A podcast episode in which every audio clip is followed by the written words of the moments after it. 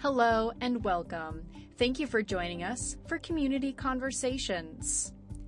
Today at AINC Studios, I talked with the news director of KDNK Community Access Radio, Lucas Turner, over the phone. He is a Colorado native who has been involved with the Colorado radio and podcast scene for many years now and is well versed in the world of audio media.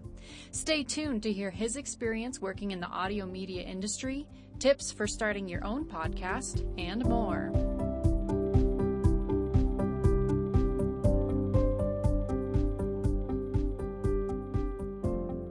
Tell me a little bit about um, like your history with audio media and like how you got into it and yeah so i originally went to college for photography digital photography and i guess it's because i had a history with cameras and a little bit of mostly for video actually i was mm-hmm. doing video editing when i was like 12 and that's how i kind of learned the editing process and working in a timeline and stuff like that.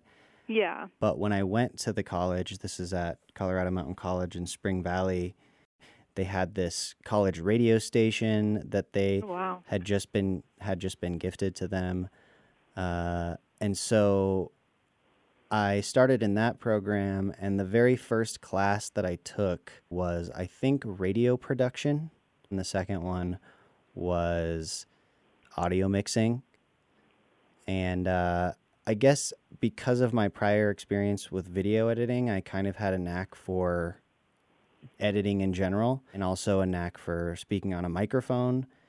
The teacher of that class, who was running the college radio station, asked me if I wanted to run the college radio station.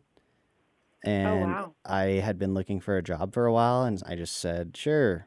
And I have a technical background working in IT and stuff, so I was kind of I guess, well positioned to make it work.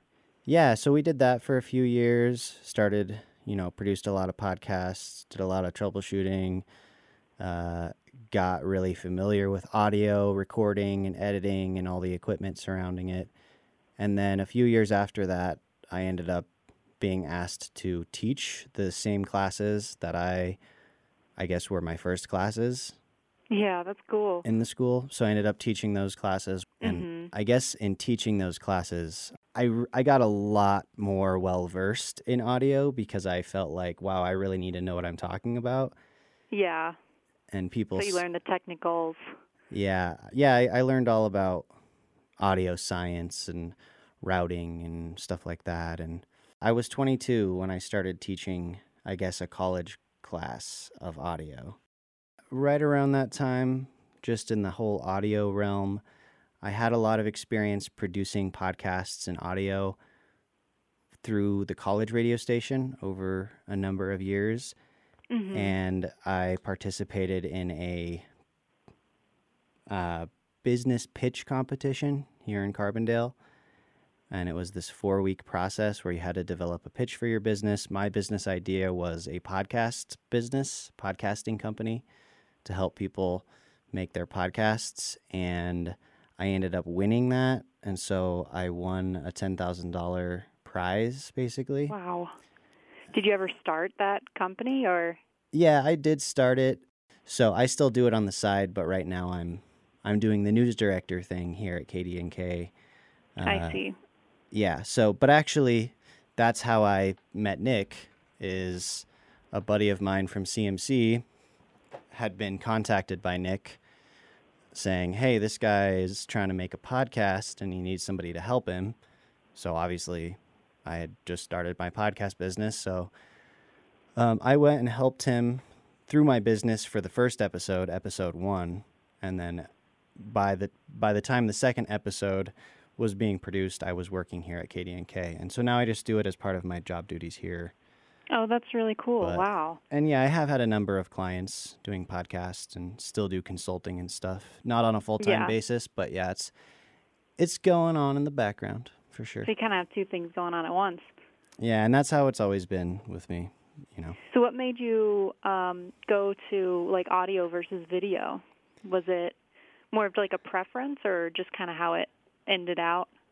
Yeah, I think it's just how it happened because of what I was talking about with the audio class and kind of having a knack for it.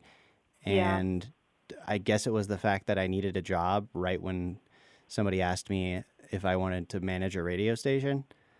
And Mhm. so, yeah. And then also having the opportunity to teach audio. I guess because I was the radio station manager, everyone was like, oh, Lucas is the audio guy. yeah. and so that's what I ended up becoming. And I have learned a lot, a lot about audio. Just before I took this job, I also worked doing live sound and stuff like that. So I I got experience in not just recording, but actual, you know, signal path and using mixers and setting up live sound systems and stuff like that. That's so cool. Yeah, that's kind of how I fell into my job here as well. It wasn't necessarily intentional to get into the audio like industry, but Mhm. it just kind of happened, and it's pretty cool. What kind of challenges do you find um, just in like the whole creating process of audio, or when you're helping someone create a podcast? What mhm. kind of are, what are the common like challenges you face? I think one of the challenges just in the podcasting space is that sometimes people aren't ready for the wave of information that I have for them in terms of I get what I call the four step process of making a podcast, which I think I have it listed as podcast development, podcast production, distribution, and then marketing. And I think people are sometimes have the impression that like, oh, we can just record and upload a podcast and we're good to go. It's like, well, once I start explaining details, sometimes people aren't ready for it. That's more from a client perspective or actually, you know, developing a podcast. Uh, but I do produce news stories weekly. Yeah. And um, I find one of the biggest challenges is often just cutting things down or actually not having too much to work with. You know, it, like especially if you're trying to produce something that involves different sound pieces and net sounds and you know various interviews and quotes and stuff like that. It it can be really hard because you could go record and end up with an hour of audio, and you're trying to put it into like a five minute thing. That can be hard. Yeah, with radio, it's like you really got to get it in those time slots. Yeah, and it's time constrained. The other specific uh, challenge, more in publishing or distribution side, is like sometimes you work forever to just get the audio good and get all the pieces and get your story, and then you sit down to publish and you're like, I just want to be done, but now I have to come up with a title and I have to write a description and I have to do all this and that and sometimes I find that part to be just so tedious after I've already done all this work. yeah, Um, yeah, it's a lot of work even just to get out one episode. You know. Yeah, and in distri- distribution, I've had I've just had troubles with Apple and all the various places that you submit your RSS feed to because they have these really strict guidelines for like what is an acceptable RSS feed, and I think I know them, and then I go to submit my like hundredth podcast that I've ever submitted, and it gets rejected, and I'm like, what? Wow. what am I doing wrong? So I think they change a lot, and that can be kind of a pain, but it's just Yeah. Yeah. Do you only use Apple or do you use a variety of different distributing methods or publishing methods? Yeah, so I would say, I mean, Apple's the most important because that's where 70% of podcast listeners are. I mean, it's called a podcast because that's that's an Apple word podcast. It comes from iPod, basically. Oh wow, I didn't even realize that. Yeah, because the original podcasts you downloaded from iTunes and then loaded onto your iPod, and that's why they were called podcasts. Yeah. So Interesting. Wow. Yeah, so Apple has a lot of uh Apple Apple has a lot of the market share, so to speak. That is changing, but you know, they're in in the game and like I said, I think it's 70%. I don't know if that's the actual statistic Yeah. of podcast listeners use Apple. But I I do distribute also RSS feeds to Stitcher. Um there's Overcast, there's Spotify, there's a number. I mean, there's a lot you could submit to, but I try and hit all the bases. You know, I try to make sure there's a good selection for people who have Androids. Um, and so, yeah, I just I just try and get it out there to five or six different places, including Apple. So would you say the distributing part and the publishing part is kind of like a surprising time suck, I guess you could say, when it comes like were you expecting that when you got into audio media? Um yeah, I guess I don't know. There so there's publishing like actually publishing a finished episode versus actually setting up the distribution.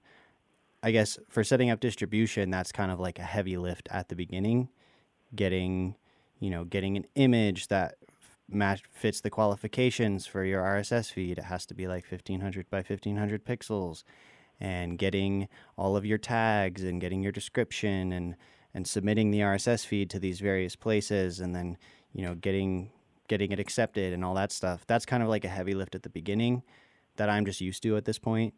Mhm. But yes, in terms of like even making a news story, I'll spend a few hours on a feature story, writing it, editing it, recording it, piecing it together, and now I have to go post it and publish it online.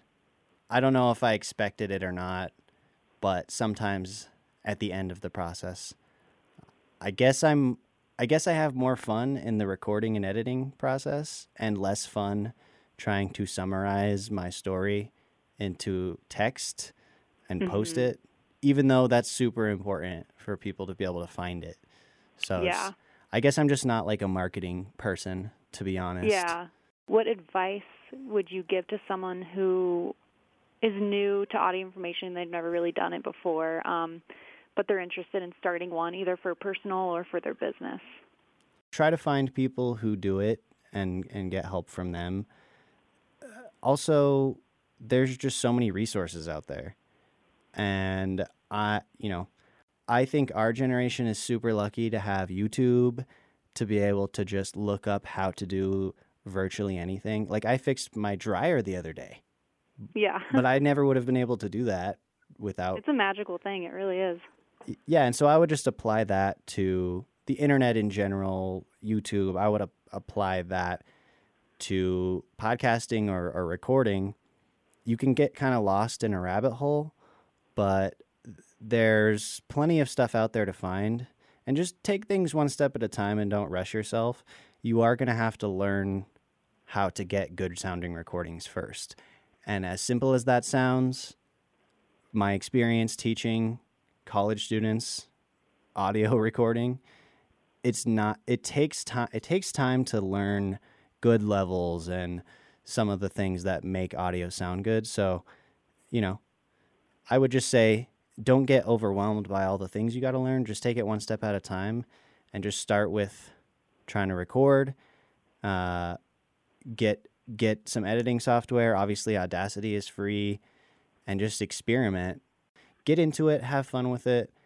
And if you're not having fun with it then you probably shouldn't like maybe a podcast isn't for you. Even if it sounds like Yeah. a good marketing strategy for your business like if you're not if it's just going to become another burden then it's it's probably not even going to be effective anyways Yeah, very true. Especially if they're the ones talking on the podcast, they might not sound very excited. right or maybe you do want to be talking maybe you just want to be the talking person in which case Mhm. you need to have a budget to hire someone like me or you or whatever who can actually do the technical stuff and take Yeah. that off your back um, but i don't know i think if you really are interested in getting involved in audio i would say if you can save up money for a little cheapy recorder that's cool. You can use your phone uh, but experimenting with recording audio, recording people, and just doing basic editing, whether you're going to purchase software like Adobe Audition or get free software like Audacity, that's a really great step. And then the other thing is if you have a community radio station in your area, go there, get involved, be a DJ, be a you know volunteer for the news department or volunteer for the to produce public affairs or you know public radio stations are going to need and want your help and it's also a good place to do what i mentioned earlier which is Just to kind of get started, feel it out, see if you like it in the first place. yeah and meet people who do it so Mhm. so you can ask questions and potentially even get access to recorders or a recording space and stuff like that. Um, so yeah, I, I think public rate community access stations like what we have here in Carbondale, or you know, they're all over the state and all over the country. They are a great resource for anyone. You know, even if you're getting into podcasting, which is new media, the the it, it's just how you're distributing it. That's the only thing that makes it new. Other than that, everything else is what these radio stations have been doing for a Yeah. while. And I would bet that there's probably a lot of community stations that if you came and said, if you came in with a good podcast idea and you wanted to produce it with them, even if they don't put it in their on air schedule, they might, you know, they might want to help help facilitate that because they're going to want to expand into, into digital content anyways. Yeah, At least that's my theory. Uh, you know, Yeah, I think that's excellent of advice. Um, all of those points, or both of those points. Where do you think audio media is going in the future in terms of um, like a, a tool for marketing? You know, that's a good question. I think a big development in all of this is smart speakers Mm-hmm. and the ability to tell your smart speaker, play this, play that, and it just does it for you. I think that reduces the barrier to entry. I think they need to improve a little bit before they become more widely adopted. But I mean, it's the same thing with smartphones um, and the ability to access podcasts. Like everyone, we're kind of living in a golden age of audio in a lot of ways. And FM radio, especially like community stations, are still thriving. So that's interesting. But you can also just get such niche content. So I guess it's a great marketing tool if it works for your business. And if your business has like a really niche uh, if your business is in some kind of niche where you're part of some community that likes to get real nerdy about one topic or another and you know people are hungry for that and they want to hear conversations about that or whatever that's that's awesome and that's great um, and i think that businesses should utilize that tool because ultimately all of this new media stuff and all of these new technologies that allow for podcasting or whatever they're democratizing the media space. So anyone can produce something now and you don't really even need a lot of money to just buy a microphone or two or a recorder and some microphones or whatever. So Yeah, what I'm getting from what you're saying, it's like to start it from a technical standpoint is pretty easy for anyone, but you kind of need to make sure you um, like identify your fan base and you identify your audience yes beforehand. Yeah, and what is your show? And that's why the first thing I listed for the four steps is show development, and that's a huge part of it. It's just, do you have something to offer? It, are you going to produce something interesting, or are you just trying to drive business? And I'm not saying that's a bad motivation, but it shouldn't be the primary thing. Like I was saying earlier, like you should enjoy it and and want to do it. Um, but yeah, I mean, audio media in the future, it's just gonna there's gonna keep being more podcasts. I think there's going to be more integration with smart speakers and services like that. And I also am hoping that there's going to be sort of like community podcasting, like where we have a community radio station here and we have all of these community members contributing content, whether it's DJing or producing public affairs. I think that model should also translate into community producing podcasts locally because a lot of people are adopting podcasts and listening to them, but a lot of times they're these national shows. But if you could go and you know open an app or go to a web page where it's like, well, here's all of the podcasts that are being produced right in your area, I think that would have the same kind of appeal that you know a community radio station has had for a long time and still continues to have. Totally, yeah. So you think there'd kind of be um, like more interactive podcasts, like interactive, I guess, in two different ways. One being like smart speakers, where you can talk to the speaker and it'll it'll talk to you back, and you can tell it to play podcasts, and you'll hear the voice. That, and then also um, interaction with the community and kind of having like an online like podcast hub of like community events and community um, news and all that stuff where kind of everyone can collaborate to create one platform. Yeah, and maybe even a space like a, a, a podcast studio where you have this like podcast network of all the local podcasts, and now it's just like listening to your local radio station. Again, like I said earlier, it, it's new media, but it's really just old media that's being distributed through modern technology. So mm-hmm. it's like, I don't know, the having a space where people can come and record, and then also kind of bringing together all the local podcasts. Because as more people adopt podcasting, and that's why I brought up smart speakers, you know, smart speakers are just going to make more people adopt podcasting, where they can say, Alexa, play blah, blah, blah podcast, and it will. Um, that's going to make more people tune into podcasts and realize, like, oh, wow, this is really cool that I can hear two experts talking about the universe uh, while I wash the dishes or whatever it is.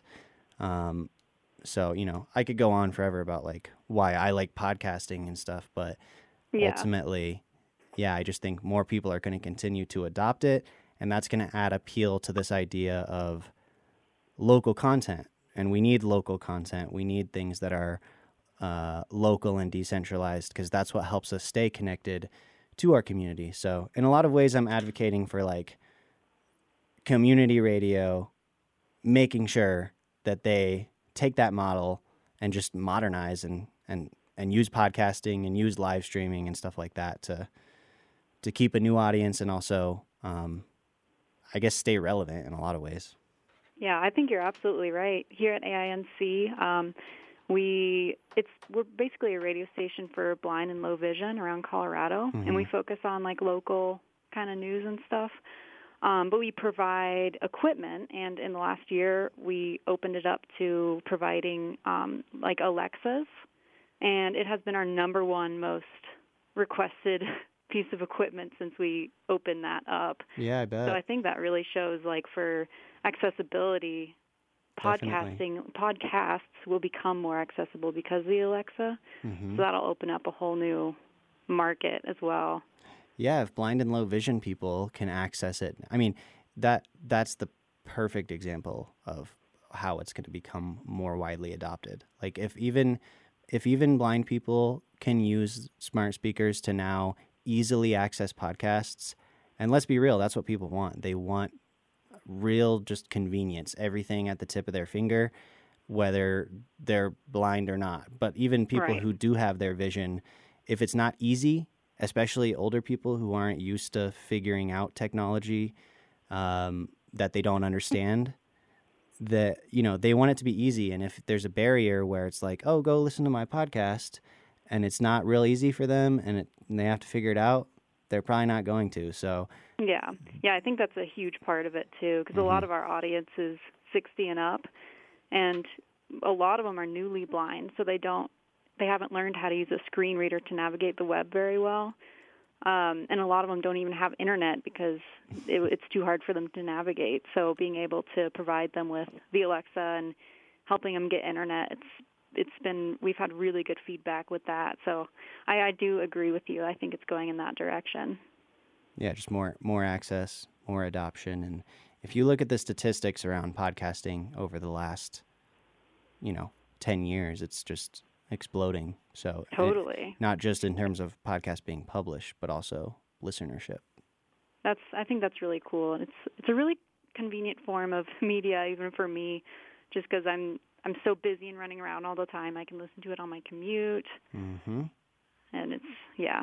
I, I think I it's cool that it's getting bigger and people are using it to its advantage. So yeah, and it's also educational. You know, yeah, just nice to be able to have have you ever seen that picture? It's a meme and it's like what it feels like listening to podcasts. And it's like I don't think so. It's like this kid eating a bowl of cereal laughing and there's like a picture behind him of like three people laughing. You know, when you listen it's like you're there in the room with them. There somebody else said to me, a longtime radio veteran just said there's something very intimate about the voice um, that you don't necessarily get from reading or even watching something. Just having something being read directly into your ear. There's uh, yeah. something special I think that. that's a cool way podcasting can be used. Like if a company just releases press releases and articles and blogs, having the addition of a podcast, it actually you can hear the voices of the people that run the company. You can hear them talking either to each other or to you, and it gives you a more like marketing standpoint. It gives it makes the customers feel like they know them personally, and it kind of gains trust. Yeah, and not to like keep going on, but No, I did go to a, a broadcasters education association, and they were talking about how millennials value.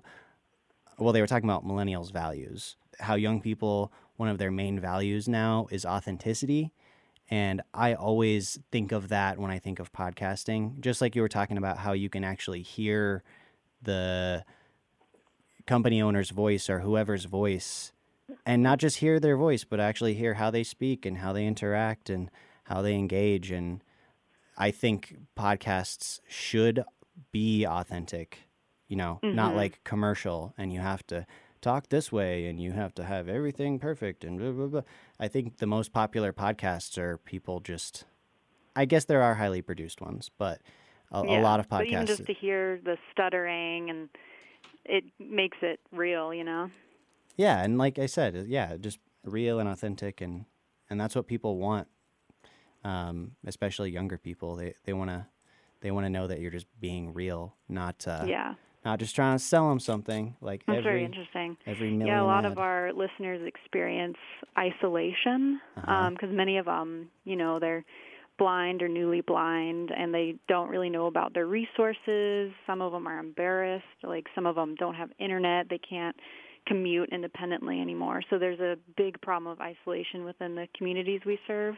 And from providing, I mean, the Alexa, but also just any of our podcasts and things like that, we're, we're all voice recorded. Um, we've had a lot of comments of people saying they just like to have our 24 hour live stream on in the background and it makes them feel like less alone. Mhm. Um, and even being able, like with the Alexa, they can listen to our podcast, but they can also kind of navigate the internet in a way that they've haven't been able to before and we've actually seen decreased feelings of isolation which is a huge thing in our communities Yeah, wow, absolutely. Um, so it is, it is cool to see how it affects like the younger generations and the older generations kind of in two different ways but uh-huh.